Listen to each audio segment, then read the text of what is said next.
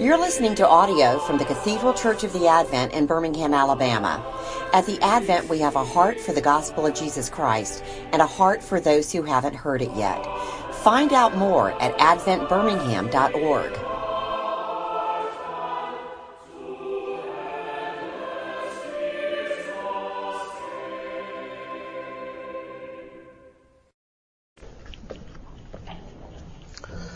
Let's pray together. Heavenly Father, we thank you for sending your Holy Spirit into this place, and we pray that He would even open the eyes of our heart now, that we might behold uh, your life changing work uh, in our own lives, but the work that you promise to do in the lives of others. In Jesus' name, Amen. I draw your attention this evening to the parable of the sower. Uh, some of you who are in church this morning will be relieved I'm not preaching the same sermon on Romans uh, because I'm done with it. uh, I've had enough of Romans chapter 8, and you can always go on the website and listen to that. And so let's look at the parable of the sower, a wonderful parable that Jesus gives us. And this is a time of dissension because at this point in Jesus' ministry, uh, while he was speaking to the people, Jesus' mother and his brothers came asking for him, and he replied, Who is my mother? And who are my brothers? Here are my mother and brothers, for whoever does the will of my Father in heaven is my brother and sister and mother. He didn't get a lot of Christmas gifts uh, the next uh, Christmas uh, by saying that, uh, but then he begins to teach in parables, and he goes on a real agricultural kick. He tells them the parable of the sower, uh, and then he tells the parable of the weeds, and then he tells the parable of the mustard seed. And in between uh, the parable of the sower and his explaining the parable of the sower, he actually unpacks the reason why he preaches in parables. And I would draw that to your attention, and we're going to allude to it a little bit later on. But Jesus does something remarkable with this parable, and I am grateful for it. And that is, he explains it. He says, When I said this, this is what I meant. And he said, Hear the parable of the sower. When anyone hears the word of the kingdom and does not understand it, the evil one comes and snatches away what has been sown in his heart. What is the word of the kingdom?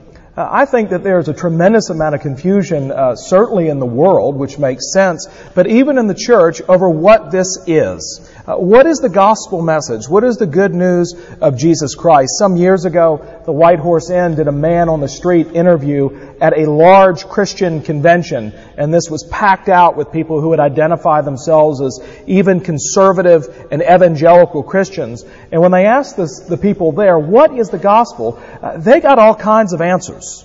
Things like, love your neighbor as you love yourself. Uh, love God with all that you have. The summary of the law, basically, which we had there, but uh, is that really good news? Uh, it's, it's helpful hints for living. It's good advice if you want to keep your neighborly relations well. Uh, but ultimately, is that good news? Well, of course not, because our response to God's law is what?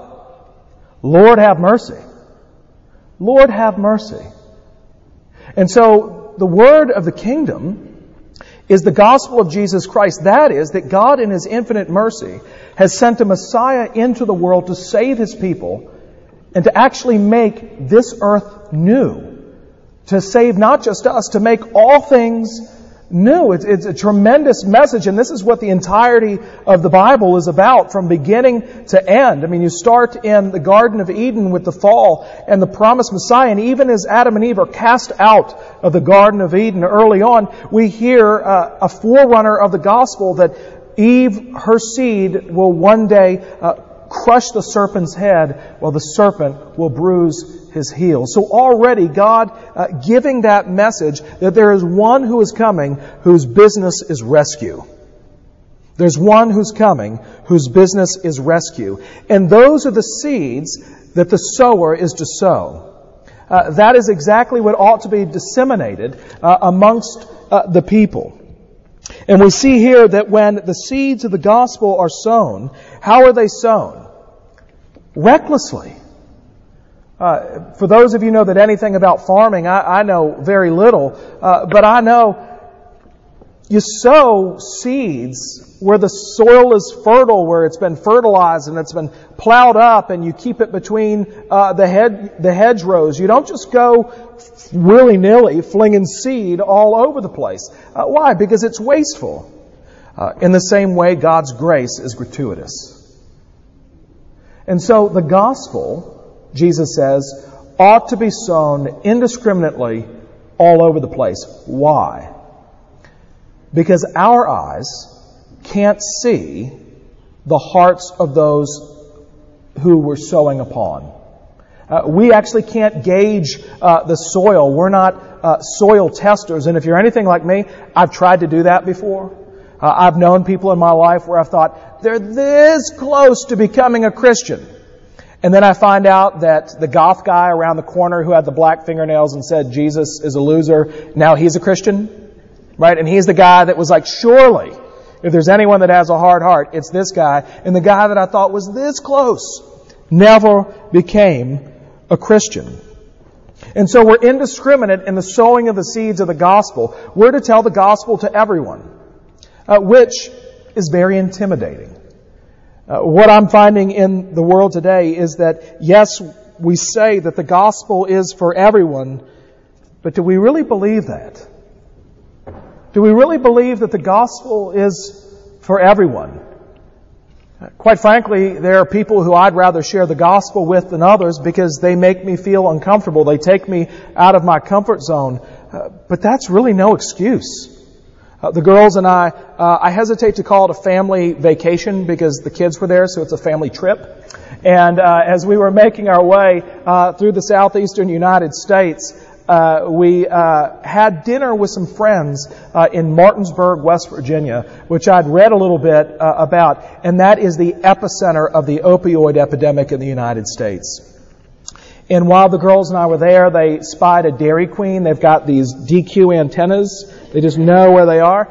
Uh, and uh, while we were there, we went in, and the number of people there who were visibly addicted to, to drugs. Uh, I, I know this from my time working with heroin addicts in England, and it was obvious. And while it was there, I realized, how am I supposed to communicate the gospel of Jesus Christ to this group of people? I know how to articulate the gospel, but am I able to articulate it in such a way that they can understand it? You know, the group that is often referred to as the nones in the United States of America, uh, not the ones that look like penguins uh, and, and do good deeds, uh, but uh, those who say, I don't believe in anything. And most of those folks are not necessarily antagonistic toward Christianity. Uh, they simply just don't see what role the Christian faith uh, plays in their own lives. And when I think of the nones, I always think of them as 20 somethings who live in San Francisco. But you know a significant number of those individuals, who they are demographically? Blue collar working class Americans. People who live in Martinsburg, West Virginia. In fact, the entire state of West Virginia. Now, I'm trying, I'm being very, I'm not trying to objectify uh, anyone, uh, but my question is, uh, do we have a gospel message that cuts across every person in class? On the other extreme of that, uh, you've got people who, as a result of our election, uh, are in a bad way.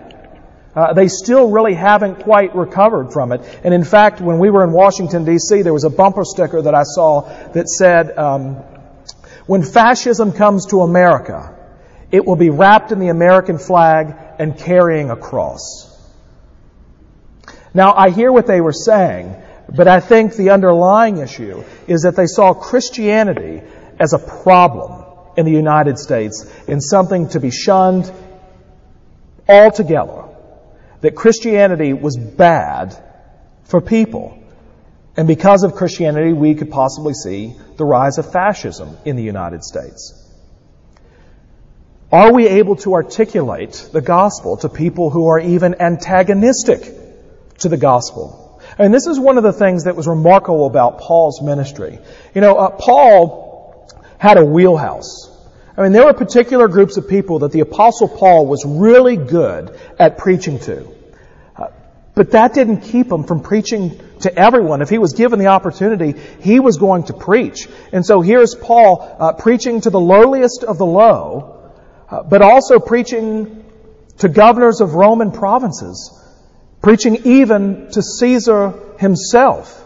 And yes, there were times that were more effective than others, but Paul understood the principle of the parable of the sower, that that's not his job. His job is to sow the seeds indiscriminately. Or if you want to put it another way, his job was to pour out the gospel of Jesus Christ like water and pray that the Holy Spirit turned it into wine.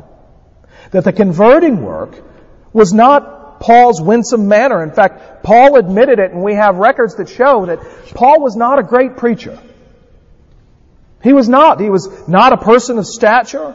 Uh, he was nothing compared to the, the preacher Apollos, and yet God used Paul in his weakness because all Paul did was to be faithful to the preaching of the gospel, and he poured out the gospel and prayed that the Holy Spirit would do the rest because he knew that only the Holy Spirit of God could bring people to a place of having their eyes open to the person and work of Jesus Christ. And so we see that throughout history, not just the Apostle Paul, but I think of John Knox. When John Knox went to, uh, and John Knox was a surly fellow, uh, to say the least, uh, but when he was summoned to Mary Queen of Scots, he took his Bible along with him, and he presented the gospel to the Queen of Scotland. He didn't get far, but he did it nonetheless. Or you think of John Wesley. John Wesley, Oxford educated, uh, pretty sophisticated guy, uh, was pretty much kicked out of the Church of England, couldn't find a pulpit. And so he went to the open air preaching. And there are stories of of Wesley preaching to the coal miners coming out of the mines at the end of the day. Dog tired. The last thing they want to hear is some preacher. And records of thousands and thousands of miners standing around Wesley whose faces are coal black with the exception of white streaks from the tears flowing down. Because here was this Oxford educated guy who was simply pouring out the gospel.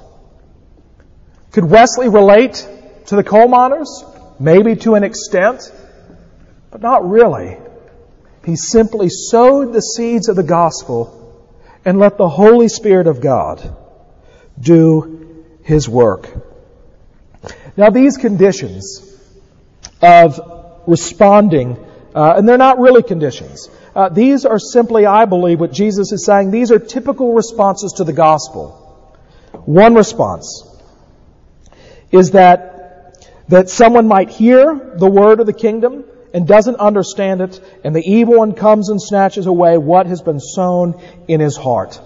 Uh, how many times have we seen that? Where the gospel is preached, even in an articulate manner. I told a story this morning of uh, William Wilberforce, who uh, grew up, was best friends with William Pitt the Younger, youngest man to ever uh, become the Prime Minister of England. And Wilberforce was a believer in the Lord Jesus, wasn't sure that Pitt was, and so he cared about his friend so much that he would often inquire. And what he really wanted was for Pitt to come and hear a preacher in London named Richard Cecil.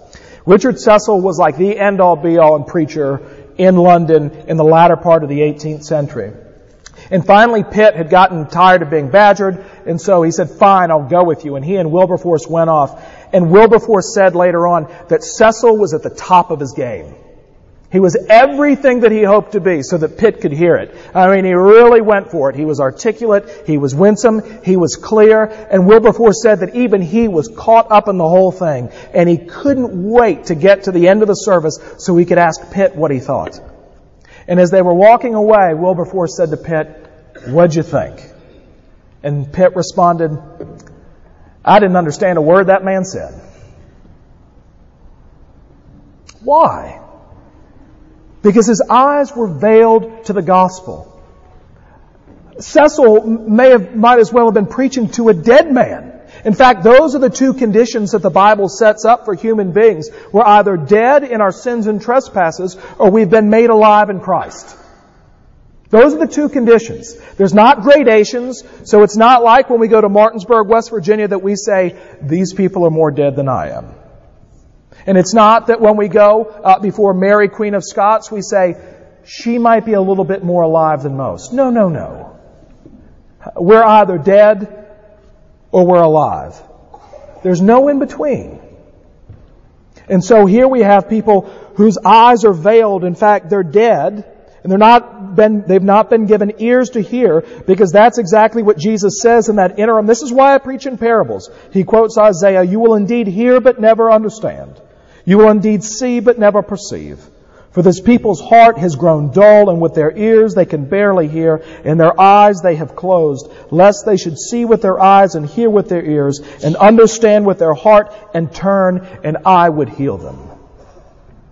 And so, lost in their sins and trespasses, their own sin has blinded them to hearing and seeing the gospel message. And that's a response that, we often see. As for that which was sown on the rocky ground, this is the one who hears the word and immediately receives it with joy, yet he has no root in himself, but endures for a while, and when tribulation or persecution arises on account of the word, immediately he falls away. I hate this one. Uh, this is the one that makes me anxious because as Jesus sang, where those who become Christians, but you can actually lose your salvation? No. That's not what he's saying at all. In fact, he's saying that the gospel hasn't even taken root in this person's heart, and their reasons for conversion are actually not rooted in gospel reasons. I had uh, a friend uh, growing up. I don't know if y'all went through this phase, but uh, there was an Assemblies of God church in our town that was very popular, and they put on this play once a year called Heaven's Gates and Hell's Flames. And what they did is they showed vignettes of people who would die and those who put their trust in Jesus went off with the angels into heaven, and those who did not put their trust in Jesus were carried away by demons into hell. Needless to say, when you got to the end of it and they said, Who wants Jesus? Stampede. Why? Uh, not because they were afraid of sinning, but because they were afraid of burning. Uh, they weren't interested in having Jesus as their Lord and Savior, as the King of their lives. What they were interested in was getting out of jail free, or more literally, getting out of hell free. Uh, they weren't interested at all. They weren't really called to any sort of faith. Uh, they were simply uh, hedging their bets.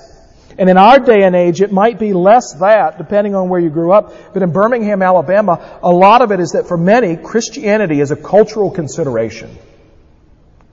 Uh, it, it's not a conviction in one's heart, uh, but it's simply uh, part of the fabric of, of, who we are here in Birmingham. And so you can go to any cocktail party, and in one breath you'll ask, well, what do you do for a living? And in the next you ask, where do you go to church? It's just part of our common language. Uh, but even around those people that are like us, I have a hard enough time witnessing to Martinsburg, West Virginia, I have a hard enough time witnessing to Mary Queen of Scots, but truth be told, do I have the courage to witness to people who are like me? Do I have a trust in the Holy Spirit of God that He actually is going to draw people to faith? And certainly there are those who hear the gospel and they get real charged up, but after a while uh, they fade away because the gospel never became a reality in their own hearts. And as for the one that was sown among thorns, this is the one who hears the word, but the cares of the world and the deceitfulness of riches choke the word, and it proves unfruitful. Uh, this is the one where you know you're struggling. I mean, Spurgeon was right. The last part of the Christian to be converted is their checkbook. Uh, there's a wonderful comic of this guy being baptized in a, in a pond, and as he's going under the water, he's holding his wallet above the water as he goes down. Uh, but it's more the deceitfulness, more than just the deceitfulness of riches. Uh, it's the world. Uh, it's the it's the pressures uh, of the world to to not believe, uh, but also in our own lives to live our lives in such a way as if God doesn't exist uh, to live our lives in such a way that Jesus is what we do on Sunday, uh, but not uh, the rest uh, of the week. And we'd really rather not talk about Jesus because that's an entirely personal matter, uh, but we're not consumed, and we're not like William Wilberforce, who when Cecil was preaching was completely ravished with the person and work of Jesus Christ. The Wilberforce interested in the life of Pitt, who was one of those who really was interested in Christianity, but the cares of the world and the deceitful of riches choked the word and proved unfruitful. And then finally, what was sown on good soil, this is the one who hears the word and understands it. He indeed bears fruit and yields. In one case, a hundredfold, and another sixty, and another thirty. What determines good soil? This is what determines good soil. Nobody is born with good soil in their heart. It's not natural. It has to be plowed up. And so all of our hearts, by reason of our nature, are either like the path, they're either rocky, uh, they're either filled with thorns, or more than likely than not, all of the above. And so what is required is for the Holy Spirit of God to plow up our hard and sinful hearts. And that's God's work. And that's God's work. And we never know when God is going to do that work in the life of the individual. One of the hardest things for me is to wonder, when is it time to knock the dust off my sandals and say this is pearls before swine? And when to continue to sow the seeds of the gospel? And I think that the answer, and we find it here in the parable, is to continue to sow and sow and sow and sow. Because we never know not only when their heart's going to be plowed up, but the work of the Holy Spirit doing the watering. Think of your own life. For those of you who know the Lord Jesus, think of when you came to know Him. No, I don't have one of those testimonies where, you know, I joined a motorcycle gang and I used to punch puppies in the faces and, and now Jesus has gotten a hold of me. I mean, my testimony is very simple that I had family members who told me about Jesus Christ and His great love and vacation Bible school had a profound impact on me in my life. But that was because somebody was faithful in pouring out the gospel. And even then, even though you might say, well, Andrew, you came to faith as a young person, I was about 11 years old, uh, you really didn't have enough time to get to sinning. But I actually look back on my life and I'm overwhelmed by the fact that God really did save me. Uh, he, he saved me from so much, not just what I might have been able to do in those 11 years, but, but what might have been beyond that. And it was simply because people were faithful in sharing the gospel of Jesus Christ. And so as we go about our own lives sowing the seeds of the gospel, uh, that we not worry so much about whether or not they are going to take root, because frankly, that's not our job. Uh, but that God would open our hearts in such a way that we would, like Jesus, when we see the crowds, that we would have compassion on them as sheep without a shepherd, and that we would sow the seeds of the gospel indiscriminately, no matter they be Welsh coal miners, drug addicts in Martinsburg, West Virginia, angry political people in Washington, D.C., or people just like you and me because the gospel of Jesus Christ is for everybody. And it may be that even tonight, the Holy Spirit for the first time has plowed up your heart and the seeds of the gospel are starting to take root and your eyes for the first time are open to behold Jesus and all of his glory and all of his majesty and with open arms. And I plead with you to run without abandon into his arms of salvation. Uh, for you've come home. Uh, you've been transferred from the kingdom of darkness and the kingdom of death into the kingdom of life and into the kingdom of light. And give thanks to God for those faithful sowers who have gone out into the world to sow the gospel that the Holy Spirit has brought into fruition. Let us pray. Lord Jesus, we thank you that you're enough. We don't need gimmicks. We don't need programs. We need the power of your Holy Spirit. And we pray that those of us who know you would be given the courage to sow the seeds of the gospel far and wide, that we'd not get into the business of judging soil and hearts, but that we would simply pour out the word like water and pray that your Holy Spirit would turn it into wine. And Lord, for those that were sowing the seeds too, Lord, that you would plow up their hard hearts as you did ours, that the seeds of the gospel would take deep root and by the watering of your Holy Spirit, that they would grow into full fruition and bear much fruit. In Jesus' name, amen.